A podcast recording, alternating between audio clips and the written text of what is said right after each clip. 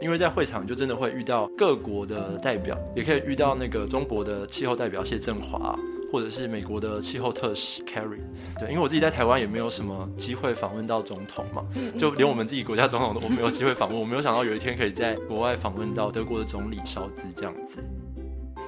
我觉得我也遇到好多当地人，甚至是移工，因为他们移工非常多。然后问他们说喜不喜欢杜拜，他们就说杜拜 is number one，杜拜 is very good。然后什么，就我会觉得哇，这边的人的那个认同度都好高这样子。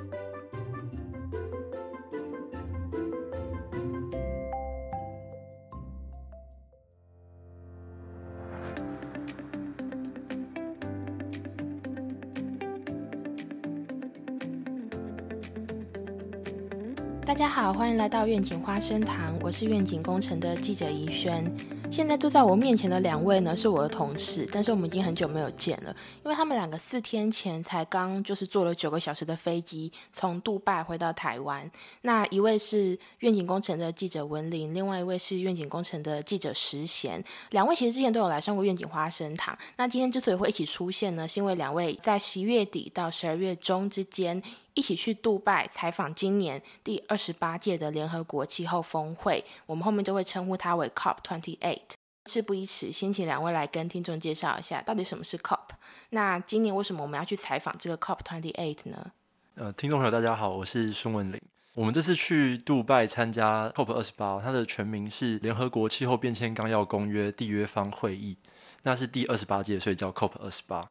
联合国气候变迁纲要，大家比较熟悉的可能是一九九五年的京都议定书，还有二零一五年的巴黎协定这两个时间点。不过实际上，京都议定书跟巴黎协定都是从 COP 里面延伸出来的，所以每年 COP 都会选在一个不同的国家、不同的城市举办。今年的 COP 二十八有一个蛮特别的地方，是今年是办在阿拉伯联合大公国的杜拜。它是二十八年来第二次办在产油国家，也就是 OPEC 石油输出国家组织的国家。那举办以前就已经引起很多环保人士的批评啊，跟质疑，因为要石油国家自己承诺减少化石燃料，可能是一个比较困难的挑战。另外一个特别之处是时间上哦，因为在二零一五年巴黎协定通过以后。大家就把全球暖化升温二度 C 定为一个全球要共同努力的目标。那后来又进一步希望可以把暖化控制在一点五度 C 以内。那这个一点五度 C 这个目标很有可能在二零三零年就是超过。目前无论是联合国或是各国的专家预测都是这个样子。所以今年刚好是二零一五年到二零三零年中间的一个中间点。所以今年的 COP 二十八有一个很重要的任务是要做一份全球盘点的报告。去盘点世界各国过去八年来有做了哪些气候变迁的工作，那有获得了什么成果？然后未来八年要怎么样调整脚步，才可以避免升温超过一点五度 C 或是二度 C 这样子？所以这是今年 COP 二十八比较特殊的地方。嗯，然后呃，我刚刚突然发现一件很有趣的事情，就是因为过去两周或者是过去几个月，我们一直在跟 COP 纠缠嘛，所以我刚刚呃入场量子纠缠，量子纠缠。我们刚进场的时候呢，因为两位也是我的同事，所以我对这一切已经很熟悉了，所以我刚刚就立刻切入，叫大家来解释一下 COP。但我觉得现在读者应该已经莫名其妙，因为我们另外一位那个来宾都还没讲到话，来先请石贤跟大家打个招呼。好，大家好，我是愿景工程的记者石贤。耶耶，刚从杜拜回来，大家可能会觉得我们两个声音有点怪怪的，因为我们从杜拜回来，不止带了很多纪念品，还带来了感冒。对，没错，我们就是交叉感染。对，两位刚刚在外面狂咳不已，然后刚刚那个石贤还跟我说，就是两位感冒的状况，就我狂咳，我听成缓和，然后我心想说哪有缓和啊，不是越来越严重吗？超严重，就那个此起彼落的咳嗽声。好，那。非常谢谢，非常谢谢文林，刚刚就是马上就接住我这个直接抛出去的球，帮我们介绍了 COP，应该是很莫名其妙的开场这样。那不过因为每次讲到这种国际会议啊，我觉得对台湾人都有一个蛮尴尬的处境，就是因为我们在国际上的处境是还蛮特殊的这样。那也想要请教两位，就是为什么台湾人要来关注这一场 COP 的会议呢？对，呃，就像文林刚才讲的，其实今年我们会感觉到，它尤其又在一个石油产出国办，所以能源转型是一个大家非常热烈在讨论的问题。也就是说，我们到底要不要，呃，能不能够做出承诺去减少化石燃料，甚至淘汰化石燃料的使用？那其实到了一个这么大的场合，你会看到在这个环境里面，有些人在抗议，说他们要淘汰化石燃料，他们希望他们的家园不要再被这些油田破坏等等。那也会有很多谈判的代表，我们其实在现场会遇到，不管是来自已开发国家或开发中国家，我们会去。诶，有机会就跟他们聊一聊，说他们国家面对的状况是什么，然后也会遇到有一些像可能太平洋岛国的这种小国家，他们现在面对的事情是他们的国家就是因为气候变迁已经快要被被淹了这样子，对，就已经快要没有国家了。所以我觉得在这样的场合，你会感受到的事情是，我们讲环保，我们讲减碳，以前小时候我们听这些东西就很像是说你要不要做个好事，然后你诶你如果做一点这样的改变是很好的。可是你在去到这个场合之后，会发现其实减碳这件事情已经是一个大家不可避免的关于你能不能够好好活下去的事情，已经不是你要不要做一个功德这样的感觉。对，所以呃，那像我们谈到说今年能源转型这件事情，其实台湾的。整个我们的发电结构，我们都知道，它其实还是相当程度的依赖化石燃料。那我们的再生能源的进度也还有很大的这个进步的空间。那以及我们的电价是相对便宜的，然后我们对化石燃料也还有一定的补贴。那正是因为我们整个产业结构的问题，我们需要做这种比较耗电的产业。那所以会发现这些讨论其实跟台湾未来的发展是息息相关的。那我们也是希望可以把这些东西带回到国内。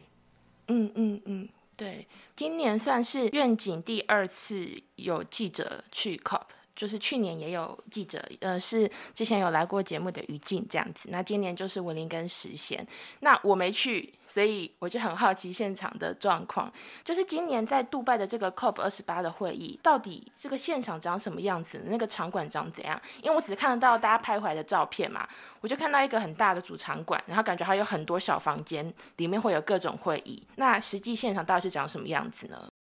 嗯，今年 COP 二十八举办的地点是在。叫做 Dubai Export City，就是杜拜世博城，它是在二零二零年盖好的，所以是一个非常新的一个场馆。那那个场地很大，大概有一百五十公顷，就是将近是六座大安森林公园这么大。哦，就有与会者形容说，很像是在迪士尼乐园里面，你要常在找那个地图在哪里，然后天天迷路。对，天天迷路。里面大概有两百栋的建筑物，然后有些是很大一栋，就是里面可能有四五层楼高。然后每一层楼都有不一样的会议室。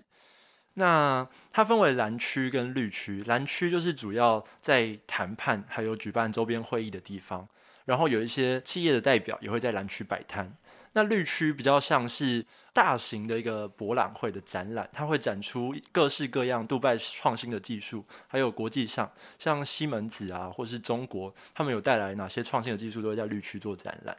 那蓝区是需要有联合国申请合可的凭证才可以进去的，绿区则是开放给所有的民众一起参加这样子。懂。那那个时候杜拜大概是几度？因为台湾现在大概十二月也没有到，那个时候还没那么冷，但其实也有点凉了。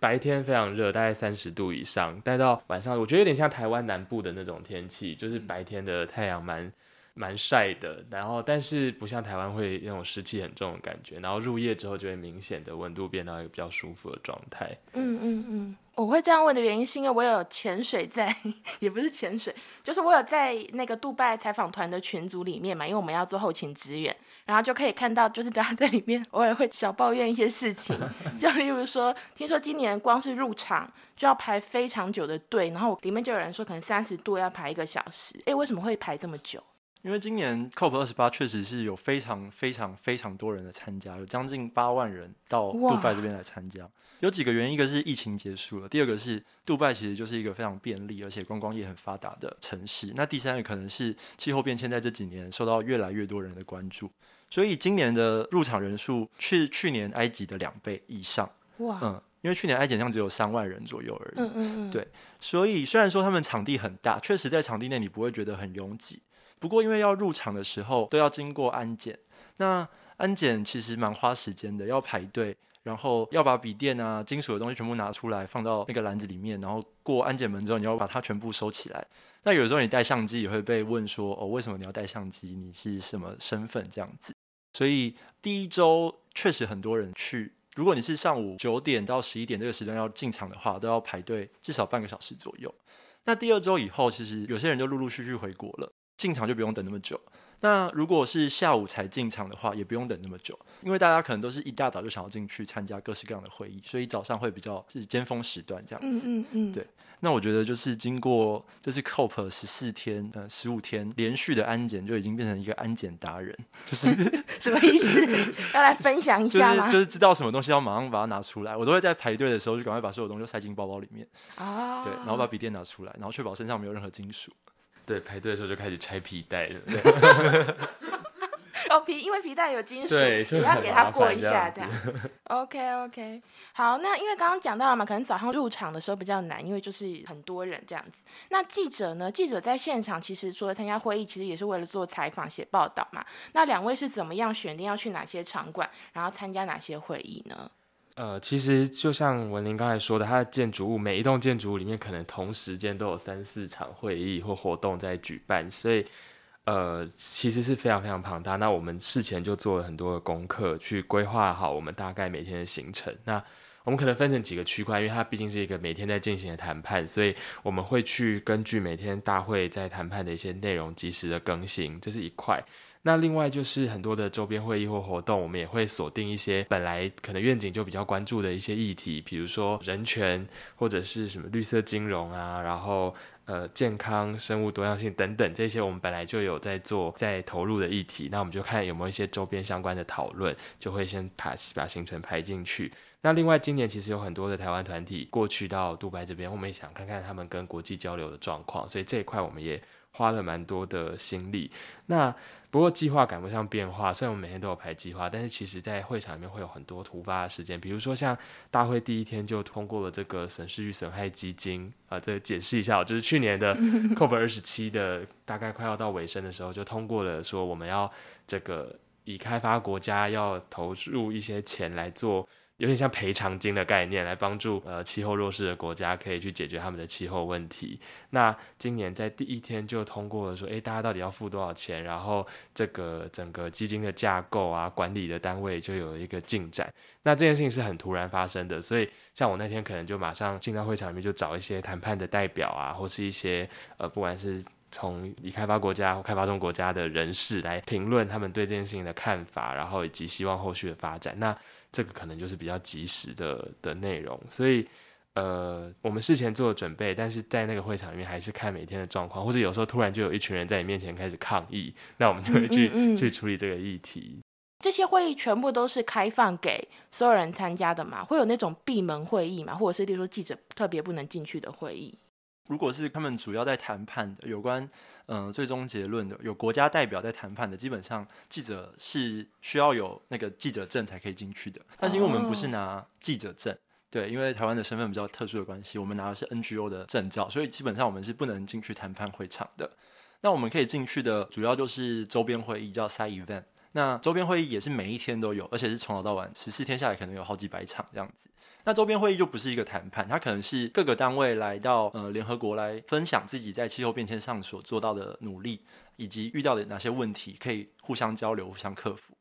然后除了谈判会场以外，其他地方基本上都是可以去的，没有太多的限制跟禁止。嗯，那我就很好奇，两位如果要在现场要记录这种，例如说有国际代表谈判的事件或谈判东西的结果，要写成报道的时候，你们是待在外面，然后很 follow，例如说外媒的一些消息嘛，或者是会，我们其实蛮关注外媒即时性的新闻，因为他们还是可以进到我们可能无法进去的会议室这样。那心情上呢？因为我觉得这有点像是台湾在国际上的处境，这个尴尬的处境就有点是一个缩影，反射在两位现在在国外采访的状况了。大家会觉得就是有点难过吗？或是尴尬吗？就是这种我们因为一些身份不能够直接进去特定房间的那种感觉。在那个场合，其实比起这种心情，我觉得比较会担心说，因为你进不去，所以你现在可能在周边，然后我在做一些可能啊、呃我在今天在采访教育、采访性别相关的，可是其实举世在关注的是谈判会场内的一些进度，会害怕自己脱节。就我我明明离那个权力核心其实很接近，可是我好像又不知道里面在干嘛，所以这时候我觉得还真的还蛮考验你，可能要去锁定外媒的报道，然后联合国他们会一直试出一些文件、谈判的草案什么的，你要一直找空隙去抓这些东西，然后抓到之后，我们会有，我们都会建立一些跟台湾的专家，甚至是国外专家的一些联系的管道。当里面有一些消息释出，我们就赶快可能跟一些专家学者联系，就请他们及时的提供一些。呃，比较专业的分析，那我们就赶快写稿再发回来这样子。所以的确，因为我们的这种处境，所以我们没有办法第一手的带进来那些消息。那当然还好，现在科技什么很方便，那我们就是用另外的方式，还是尽可能的把正确的资讯比较及时的带回来。嗯嗯嗯。那前面因为刚刚也有提到嘛，就是这次两位去 COP，其实也接触到蛮多台湾的 NGO 或者台湾的一些代表去现场的状况，然后有做一些采访。那我就蛮好奇了，今年台湾大概有哪些团队有去到这个 COP 二十八？那他们大概做了哪些事情呢？好，刚刚有说到嘛，今年是最多人参加的一届 COP。那今年也是台湾最多人参加的一届 COP，对，就是包含企业、政府组织还有民间单位都有。那包含像台达电啊、友达光电、国泰金控、台众院、工研院，然后还有产机会、国合会、台湾气候联盟，还有妈妈气候行动联盟，对，然后还有碳捕捉利用协会，对我想一下还有没有。哦，还有台南市政府、高雄市政府跟新北市政府，台北市政府也有，台北市政府 真的对，还有经济部，对，就是真的，今年真的是非常多单位团体去参加，然后每个单位的目的可能不太一样，像台达他们是已经连续去十几年了，对，那他就是到那边去摆摊，还有做 side event 的一个分享，在周边会议上分享他们这几年做碳定价的一些成果还有方法。然后像国合会或者是外交部的人员，他们可能去那边是比较关注台湾跟友邦的合作，以及友邦在联合国的会议上怎么样帮台湾发声这样子的一些事情。所以我觉得每一个单位团体可能都不太一样。企业可能是去找机会、找国际投资，因为台湾有很多企业其实也都是跨国企业，他们在各地都有设厂，所以面对气候变迁这个议题是必须要尽快应应的。那有一些 NGO 协会可能是到那边跟国外的 NGO 合纵连横，像我们知道国际特色组织台湾代表又去参加气候游行，然后呃政府单位当然就是多多希望台湾能在国际场合上曝光。嗯，对，其实刚刚听文林这样讲，我也觉得说哇，今年台湾去的人真的好多。那今年台湾的媒体也非常关注 COP。大概在 COP 二八的第一周的时候，包括呃美国、日本、法国等二十几个国家，他们就在 COP 就是倡议哦，他们说倡议说，哎，那个我们应该要把核能的容量提升到三倍，要这个成长来引领我们的近邻目标这样子。那虽然这个东西其实在最后并没有写入决议中，所以就是一群国家聚在一起，然后说我们有这个想法，想要跟大家说，其实大概就是这样嘛。那但是这个东西在台湾掀起了非常多的争论，因为总统大选快到了。所以，包括国民党跟民众党的两位候选人都提到说，台湾这个非核家园其实是跟国际的这个近邻目标的方向是背道而驰的，这是他们的论点。那在第一周，就是这个核能的争议在台湾慢慢发酵的时候，就文林非常及时，当天就写了一篇报道，去访问了德国总理肖兹。而肖兹的角色比较特别的地方是。德国是这一次 G7 里面唯一一个没有加入我刚刚讲的那个大倡议的那个国家嘛？他们反而是说我要另组气候俱乐部，因为德国刚好在今年四月就关掉他们之后的三座核电厂，确定是往废核的那个目标前进。那那个时候文林写了这篇稿，然后我们就来看这个稿，然后我就觉得实在太酷了。那文林就在群组说，因为刚好遇到肖兹这样，我想知道一下，就是走在路上遇到德国总理肖兹，这个感觉是怎么样？怎么发生的呢？这一切，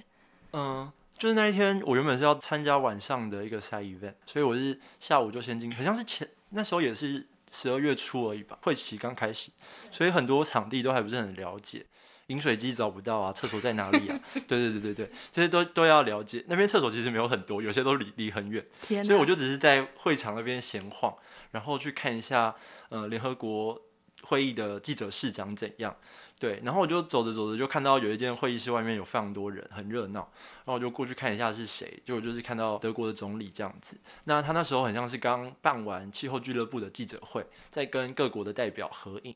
然后他们合影到一个段落，肖兹也没有急着要走，所以我就抓了一个空档，就问他说：“德国今年冬天是核能归零之后的第一个冬天。”嗯嗯。那大家都会觉得说，因为核能归零后要增加很多化石燃料来发电，所以近零碳排路径可能会受影响。所以我那时候问他的是问说，德国没有核能会不会影响到近零碳排的路径？那他就呃，他也没有很傲慢，或者是没有理我这样子，他就是跟我说就不会啊。然后要达到近零碳排，除了核能以外，有很多不同的技术都已经成熟了。其实他回答的非常简短了，因为那个时间没有没有很充裕这样。那我自己的感觉是真的蛮特别的，因为在会场就真的会遇到各国的代表。也可以遇到那个中国的气候代表谢振华，或者是美国的气候特使 Carrie。对，因为我自己在台湾也没有什么机会访问到总统嘛，就连我们自己国家总统都我没有机会访问，我没有想到有一天可以在国外访问到小资这样子，所以是很特别的一个经验。嗯嗯嗯。哦，然后我补充一下那个核能争议哦，因为这次核能倡议确实是比较少国家支持的，那他们定的时间点是二零五零年，核能发电要达到现在的三倍。那今年有另外一个更多国家支持，有一百三十几个国家支持的是再生能源，最后有写进主决议里面，是二零三零年要增加再生能源到三倍。那当然，二零五零跟二零三零就有差，因为大家就更加重视再生能源，能不能尽快提出来这样子。嗯嗯嗯，对，好，谢谢文林的补充。那我我也觉得你很棒的一个原因是，代表我们平常都有在努力做功课，你才可以在现场知道谁是肖子。天哪，我我觉得我这个心得 超弱的。但我说真的，其实说不定我们有遇到很多人，只是我们认不出来。对对啊，因为肖子算是国际上比较大咖的人，所以可以一眼就认出来。但如果今天是什么遇到叙利亚的，或者是什么其他以色列的，我可能就认不出。嗯嗯，真的，其实，在很多会场，有时候我们随便一个会议，它其实可能是像我有遇到什么乌克兰的部长之类，可是真的没有刚好有人讲，你不会认得他其实这么大，所以这个场合真的蛮有趣，我觉得。如果之后还有机会再去，感觉要列一个名册，那个脸，然后 去之前就要开始熟记各国的这些参与者的脸。我再补充一个，因为我去参加 side event 周边会有几场的那个讲者跟原本表定的是不一样的啊。对，然后我就要在那边在网络上搜寻他的照片，然后那边对这个到底是谁？这样对对对对对，怎么都没有这个人。哦，好好玩呢。我也有听实贤说，就是因为 COP 二八的场地实在太大了，所以大家就是你知道走来走去很累。然后你曾经一度有想说，那我要用那个共享单车，结果很贵。你要不要来讲一下这个事情？我是真的有用，然后真的很贵，我就大概骑了十分钟左右，台币就一百一百多块。对，就是类似台湾的 U Bike 的那种那种东西。他们还有，他们好像很流行那个滑板车。对，可是那个租借起来的费用真的还蛮高的，所以我也不太知道这个在实际在杜拜的使用状况是这样。可是我观察到那边不知道是因为石油很便宜，所以其实像他们的计程车的起跳价是大概四十块台币。然后我像我还有去一些呃他们旧城区这些地方，他们是坐船通勤的，就是你可以坐船到对岸，也是大概十块钱台币就可以坐。所以我就发现跟汽油有关的东西好的交通好像就蛮便宜的，这样就他们的车说实在也蛮多的。对，嗯，但我比较好奇，像你刚刚前面讲到那个共享单车，十分钟就要一百块，所以你在骑十分钟之后，突然发现很贵，吓到赶快停下来，对，把它还掉吗？对啊，就是就是，但是有它真的很快乐，就是因为那个会场太大了，所以这样骑过去就还蛮方便的，对。好，那那那关于交通呢？其实文林回来之后有写了一篇采访线外，然后你说杜拜是行人天堂，要不要来聊一下？因为台湾这几年为了这个事情吵很凶。嗯，这个是我去杜拜之前完全不知道的事情，网络上也没有看到什么人在写。但是确实，杜拜的车辆都会礼让行人，他们路上其实没有很多红绿灯，这是我去的时候蛮大的一个文化冲击。因为台湾人已经很习惯看红绿灯，你没有红绿灯的话，你可能不知道自己什么时候可以过马路。对。就永远不用过了。对，在台湾就永远不用过了。但是在杜拜就是他们没有什么红绿灯，但是他们在斑马线的地方会做一个路面的隆起，就是让车子强迫他们减速。基本上你只要走到斑马线前面，都会有所有的车辆都会礼让你先过，不管它是 Toyota 或者是凯迪拉克，所有的车都是要让你过这样子。对，所以这是我的蛮大的一个印象。所以目前写的采访线外也是以这个题目为主。那杜拜他们那边的道路设计，我觉得一来是礼让行人，可能法规的管制蛮严格的。那另外一个是他们的道路设计其实蛮特别的，就是有很多的圆环，那圆环就可以减少车辆的速度，所以他们使用了很多大量的圆环，还有单行道，让整个交通对于行人更为友善。而且就连小巷弄里面也都会有人行道，步行的环境是真的是很好。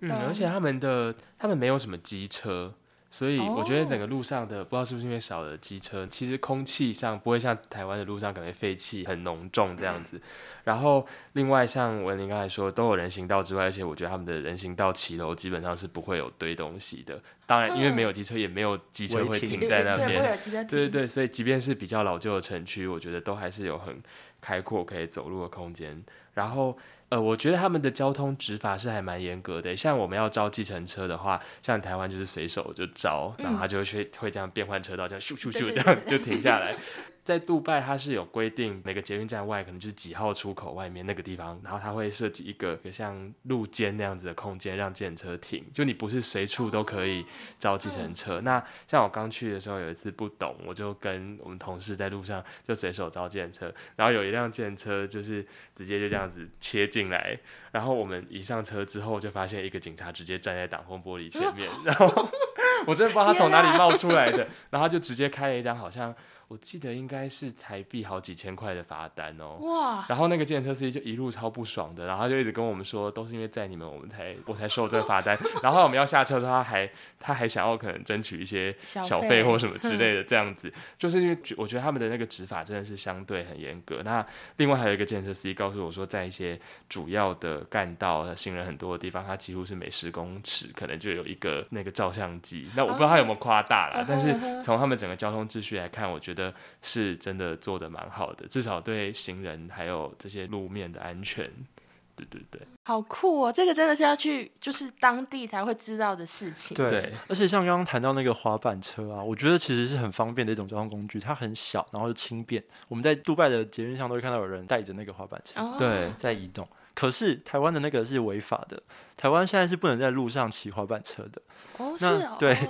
就觉得这我也不知道为什么交通部有这样的规定。对，但或许就可以，我觉得滑板车或许可以稍微解决台湾机车过多的问题，嗯，因为它一样是一个蛮好的代步工具。咚咚咚，那因为我们刚刚已经慢慢从这个 COP 二十八的场馆走出来了嘛，对，我们也要走回去的意思。然后请两位分享一下，因为你们两个除了在场馆里面采访，也有跑出去外面采访很多其他地方。那可以请两位各挑一个有趣的东西来跟我们分享一下吗？就是这次在杜拜期间，就是我去采访杜拜的人造岛，它其实是世界上非常有名的，因为朱美拉棕榈岛是当时完工的时候是世界上最大的一个人造岛。而且人造岛还有造型，这是非常困难的一个工程哦。因为大部分的人造岛，包含台湾在内，都只是围一个正方形，然后把它填满这样子，主要就是想要那个土地而已。不过，杜拜除了想要土地，他们还想要有花样。对，所以就很多人说，他们很像，就是很像在外面模拟城市、模拟市民这样子，就是自己去把那个人造岛给画出来。但其实这在朱美拉棕榈岛开发的那个两千年初，除了朱美拉以外，还有另外三座棕榈岛，就是世界岛、德拉岛还有杰贝阿里棕榈岛。这三座岛都是呃一片荒凉的，就是我们有特别去了世界岛跟杰贝阿里棕榈岛去看。杰贝阿里棕榈岛就是桥墩只盖到一半，然后上面也没有任何建筑物。嗯，那世界群岛大概三百座岛屿中，只有四座有在使用这样子。所以是蛮大的一个，可以说是烂尾的工程了。嗯嗯。不过，因为我们那天采访完之后，很意外的就是参加了一个 房地产商的 宣传活动，然后他们也有谈到这个情况哦。然后他们就觉得说，呃，还不算失败，只是这个工程在延宕过程还在进行当中。他有信心，就是杜拜有一天会把它完成这样子。对他们会延宕，主要是二零零八年金融海啸导致他们资金出现了一些问题了。但我觉得很难断定说他最后一定会失败，或是一定会成功。但他就是杜拜很很特别，在世界上有一席之地的一个一个地方。嗯嗯嗯。那因为这些人造岛就是一些小岛嘛，但是就是因为最近我们聊那个气候变迁，大家就是有很多的太平洋岛国，例如说马绍尔啊、波六，他们都很担心说海平面上升会把他们的岛淹没。然后我知道文林也有去现场问这些岛民们，就是人人造岛岛民们会不会担心这个事情，但大家的想法好像比较乐观，是不是？对，就是世界群岛的工作人员是觉得说不会，因为这几年监测下来都没有。地质下陷的问题，那他们也有做好完善的工程规划，可以解决可能海平面上升啊，或者是其他的环境变迁的问题。然后像朱美拉棕榈岛啊，它上面甚至还有单轨电车在走。那如果真的就是有地层下陷或者是其他问题的话，其实单轨电车应该是很危险的。就是像之前台湾西部呃有地层下陷的问题，高铁就就面临了要补强工程的状况，所以。当地居民感觉是不会很担心。我觉得杜拜是一座，嗯、我常在杜拜就跟人家聊天，他们大家都会说这是一个 amazing 的城市，就是很奇幻的城市。你会觉得说他们怎么可以做到，呃。想象不到的事情，例如最豪华的饭店啊，最高的建筑物，最大的人造岛这种，他们一直在挑战，就是当地的想象力也好，还有世界的想象力也好，对，是一个非常特别的城市。那大家都觉得那边有无限可能，所以去之前我也是觉得说，哦，那是一个会被海平面淹没的地方。但去完回来之后，我反而有点被他们说服了，就是相信人有无限可能。对，就是我觉得那个氛围烘托，这个是嗯很重要。就是他们可能过去真的有做了一些世界觉得很不可思议的事情，所以让他们对自己的未来也很有信心。这样，对，对，我觉得我也遇到好多当地人，甚至是移工，因为他们移工非常多。然后我问他们说喜不喜欢杜拜，他们就会说杜拜 is number one，杜拜 is very good，然后什么，就我会觉得哇，这边的人的那个认同度好高这样子。然后我也分享一个杜拜的最大的，就是我我去了一个不只是杜拜最大，它是世界最大的太阳能园区。然后那个地方就是他们的目标是二零五零年的时候，整个杜拜的供电都可以由这个太阳能园区来供电。所以那个地方有大概一千万片的太阳能板，所以你就是放眼望过去就是一望无际的太阳能。它本来那个地方就是沙漠，沙漠现在就是种满了电，然后哦，来无道有这样，对，就是无道有这样的，而且他们还在持续新建当中。然后他们，我觉得杜拜是一个很，他们在讲述任何的计划的时候，其实都不是只讲现在，他们会从过去是怎么发展起来的，然后到现在到什么阶段，以及我接下来每十年我要做到什么事情，他都会跟你讲的很清楚。那做不做得到是另外一回事，可是我觉得他们在谈论未来这个方面是蛮蛮有他们的信心和勇气的。所以像他们，我们说他是石油大国，可是他们也很清楚，接下来他们可能就是要往在如果他们要维持住他们在世界的经济地位这些实力的话，其实石油可能不会是选项。所以他们一面继续卖石油，一面也开始在做这些再生能源的推进。我们在 COP 不管场内场外都感觉到他们有非常多这些对再生能源也好啊，然后这这些投资。我还有去一个就是叫做永续城的地方，那那个城也很有趣，它就是一片空地，然后打造了一个完全自给自足，可以自己发电、自己用，然后自己的水收集之后又可以水循环，然后继续用这样子，然后。呃，那个那个城市里面有学校、有卖场，那当然有住家、有健身什么，所以住在那里面的人哦基本上就是实现一个零碳生活，然后所有的东西都可以在那里面自给自足这样子，然后里面种了很多的树啊，什么风塔什么，让那里面也是比较冷却，也不用用太多冷气什么，就是有一些你就会觉得哇，原来他在做永续，他可以直接就是盖一个东西出来这样的感觉。对，所以我觉得杜拜真的是一个很很神奇的城市，对，我觉得可以用神奇去形真容。的是用神奇去太形容。酷了吧？对哼，原来连学校都有，就是它很完整的一个小城。对，它就是一个完整的小城。嗯，因为我原本还抱着有一点，这个叫什么小人之心吗？我在想说，这个永续城会不会是一个模板？就是因为要办 COP 二十八了，所以它应该是一七年还是什么时候？嗯我记得大概就是有五六年之间了。然后它现在还在持续在跳，好像在阿布达比还是什么其他的城市也要在在盖这样子的嗯嗯园区。对，那当然，因为他们开发的时间是比较近几十年嘛，然后他们又有很多的沙漠的荒地，所以他们要在开发的条件上面是，我觉得是比较有基础去做这件事情。那台湾因为现在我们已经地下人稠，然后东西也盖得很满，嗯嗯，所以我们可能不见得能够用这种方式去直接盖一个东西来解决问题。但是像他们在做这些事情的时候，对未来的那这个规划，或者是他们背后，比如说你要盖一个永续城，你可能要去想说，我这个地方的风的条件是什么，阳光的条件是什么，那我怎么样才可以用最长的日照时间有采光，然后可以少开灯，可以少用冷气。这些东西在我们做都市更新的时候，甚至盖新的建案，都是一种可以参考的方向。嗯我觉得是嗯这样子。我觉得我想补充一下，就我觉得严格执法可能还是蛮重要的，因为像台湾就是有非常多的违建，常常谈到台湾的违建，大家都会说是历史工业，历史工业就是这是历史问题，就是导致这个问题就永远都没有办法解决。但我想，杜拜可能是因为它是一个很新的城市，他们毕竟是一九七零年才建国的，所以才五十年而已。所以他们从建国到现在，就是一直蛮严格的在管理这座城市，包含像我们去吃饭啊，有餐厅老板就说他们想要在餐厅外面的人行道放置用餐区域，这都要跟市政府申请，看人行道的宽度有多少，那你可以摆到范围在哪里，会不会影响市容这样子。他们的都市管理确实是蛮良好的。嗯，那我也关注到说，今年 COP 二十八除了讨论气候议题之外，其实这几年都是啦，就大家也很关注战争议题哦。去年特别有谈了一些俄乌战争的影响，那今年主要是以巴冲突或是以哈冲突嘛，以色列跟哈马斯之间的冲突的状况。那根据两位在现场的观察，战争在 COP 二十八的角色大概是怎么样呢？有没有掀起什么样的讨论？嗯，是因为刚好连续两年这个战争都对国际 带来很大的震撼吧。那去年的话，就是那个时候因为俄罗斯和乌克兰的战争，所以导致这个可能不管能源的供应啊，或是钢材之类的东西都造成影响。所以今年感觉大家已经没有这么 shock 在俄乌战争上面，然后大家去开始讨论的事情是，俄乌战争它其实造成了很多这些呃。炸弹，然后战车，它其实都是用化石燃料的。因为我有参加一场周边会议，就是有一个民间组织，他们就在计算战争到底会造成多大的碳排，然后他们就讲说，今天一旦没有发生战争的话，这些碳排是完全都不会发生的。所以他们会觉得说，其实我们要去计算这些数量，并且要求开战的国家去负起责任。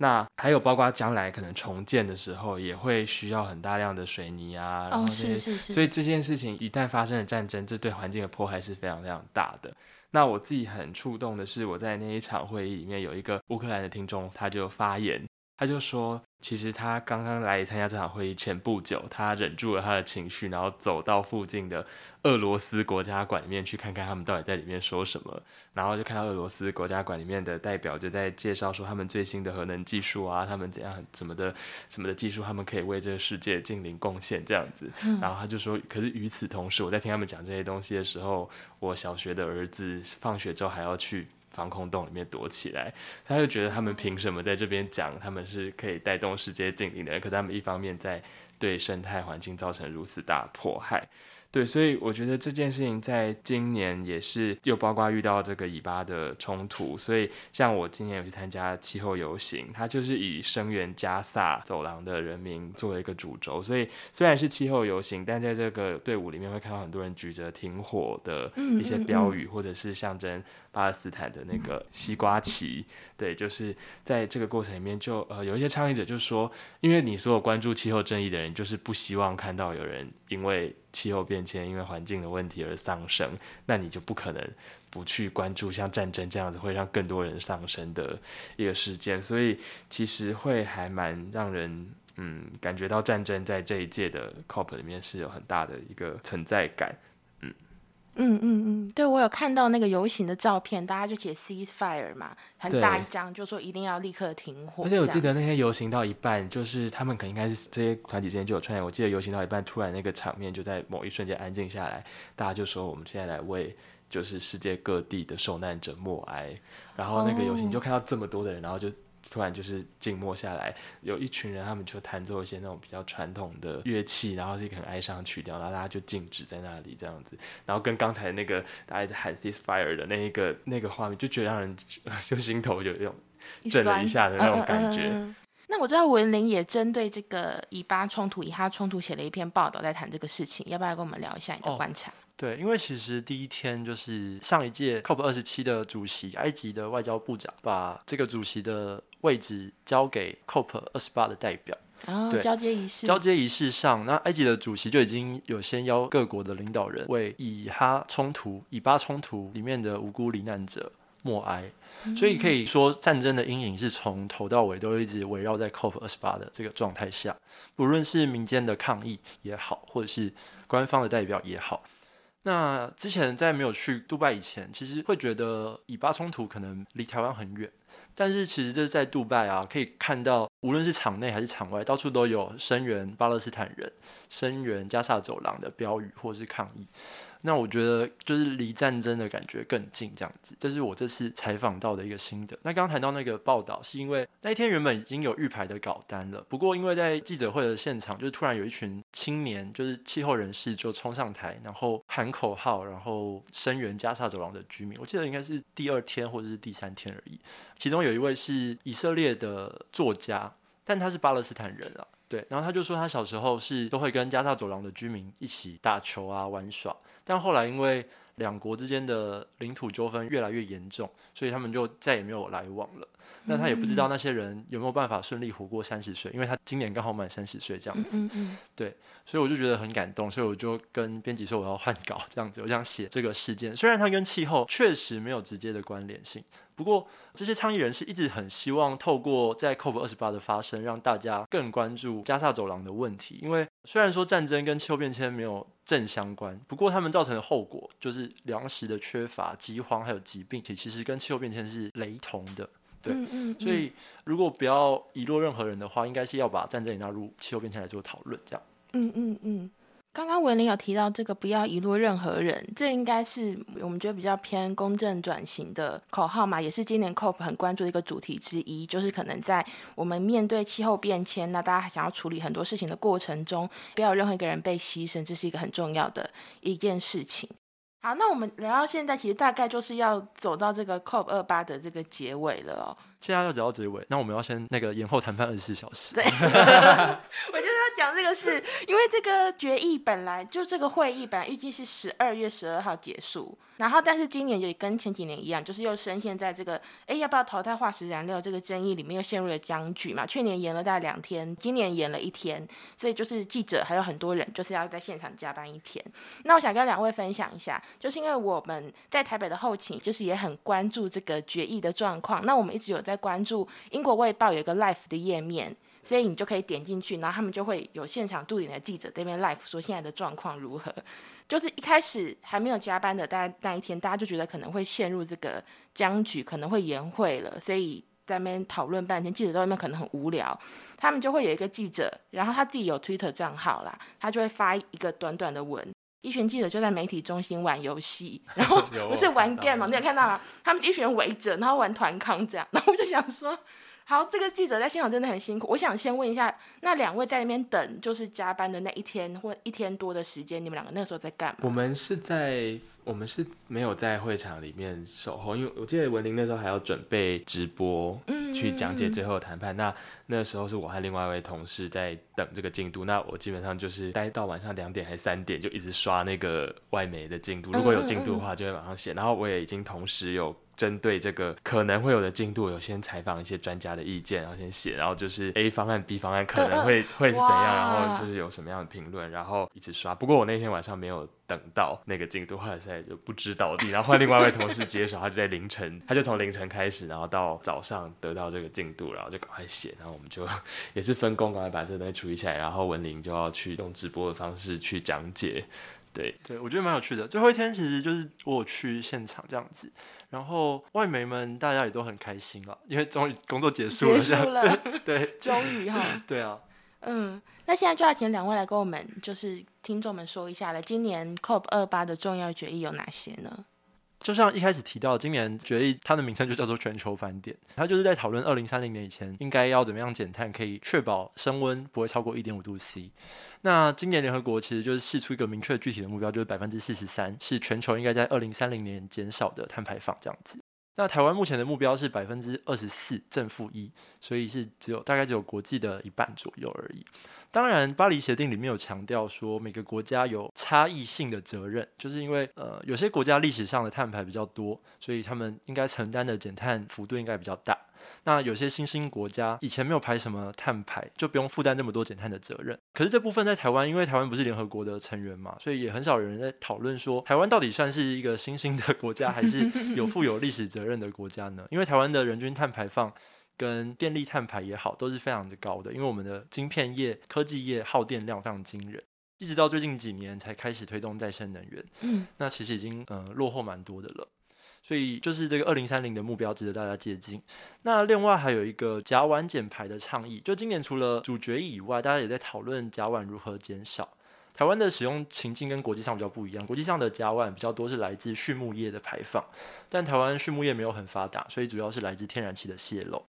然后另外还有一个那个冷气倡议哦，因为我觉得台湾是非常仰赖冷气的一个地方，没就是，每年夏天家家户户就会开着冷气，就是吹。那冷气造成的温室气体排放还有用电量，其实也是非常的惊人的。所以如何呃确保大家可以吹舒适的冷气，又不会造成温室气体排放？我觉得也是包含国际上很大的一个课题。因为全球暖化的关系，现在欧洲、德国啊、波兰以前没有装冷气的地方，现在越来越多家庭在装冷气了。嗯，对，那我刚刚就想到，时间一开始讲到气候变迁变成一个是一个大家不得不做，不是做善事、做功德的心态。大家以前都会说对不起北极熊，我要开冷气这样子。嗯嗯，那我觉得现在已经不是对不起北极熊的问题，就是我们其实不是在拯救地球，或是拯救北极熊，我们其实是在拯救我们人类自己。嗯嗯对嗯那大概是这几个，我觉得是台湾可以关注的地方。嗯，那我补充一下，就是像今年，比如说大会第一天就通过这个损失与损害基金，刚才有提过，它也是今年蛮重要的一个进展。那我觉得在这整个的氛围之下，刚才文林讲的很很完整，就是今年有通过很多这些事情，它都牵涉到我们的。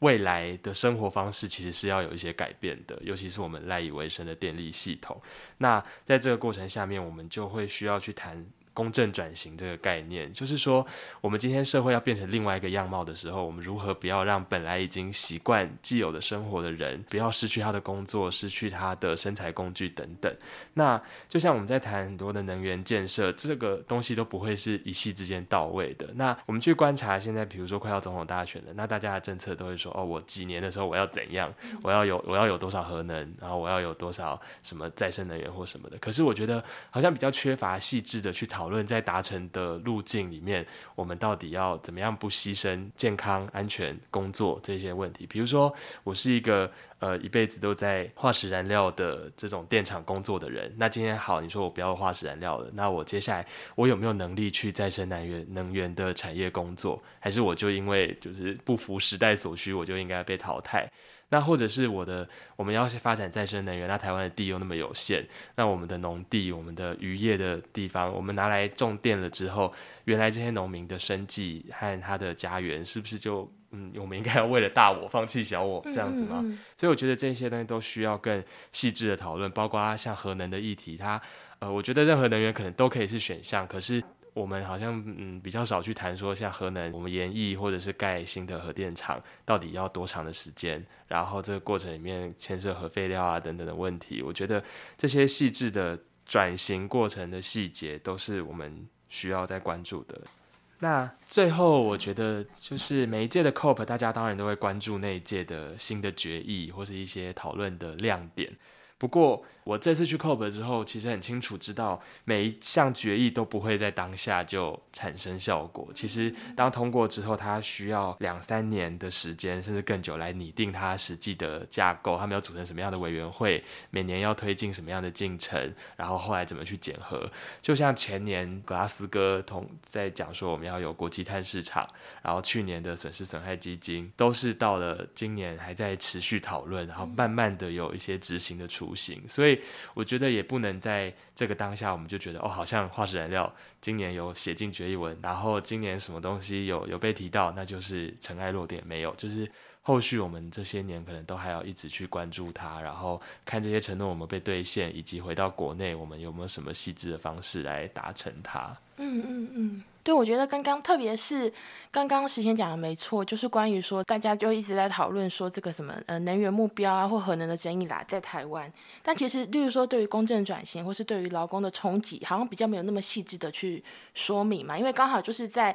最后的这个决议加班的那一天，我刚刚有去台湾气候网络的记者会，他们最近出了一个网站，叫做气候政策放大镜，就是看目前台湾就是蓝绿白三个总统候选人他们的一些气候政策，然后就会特别发现说，在产业转型、公正转型这些项目，其实大家并没有提出非常具体的做法。然后前阵子不是刚那个证件发表完嘛，对，大家也在上面一直在吵说，就是我们再生能源目标有没有落后，减碳有没有落后国际，然后核能就吵说，你那你要不要延役，要不要？重启什么的，对。但是，例如说，就刚刚讲的转型类的、公正类的东西，全部都没有谈到，所以这个的确是我觉得要很注意的地方。然后，的确没错，因为人类就是破坏地球，也不是一天两天的事情嘛，所以后续的气候行动其实需要长久的推行跟观察这样子。对，好，非常谢谢两位，就是今年去了非常重要的 COP 二十八。那最后一个就是有点灵魂拷问了，就是大家下次还想去吗？笑笑而不答。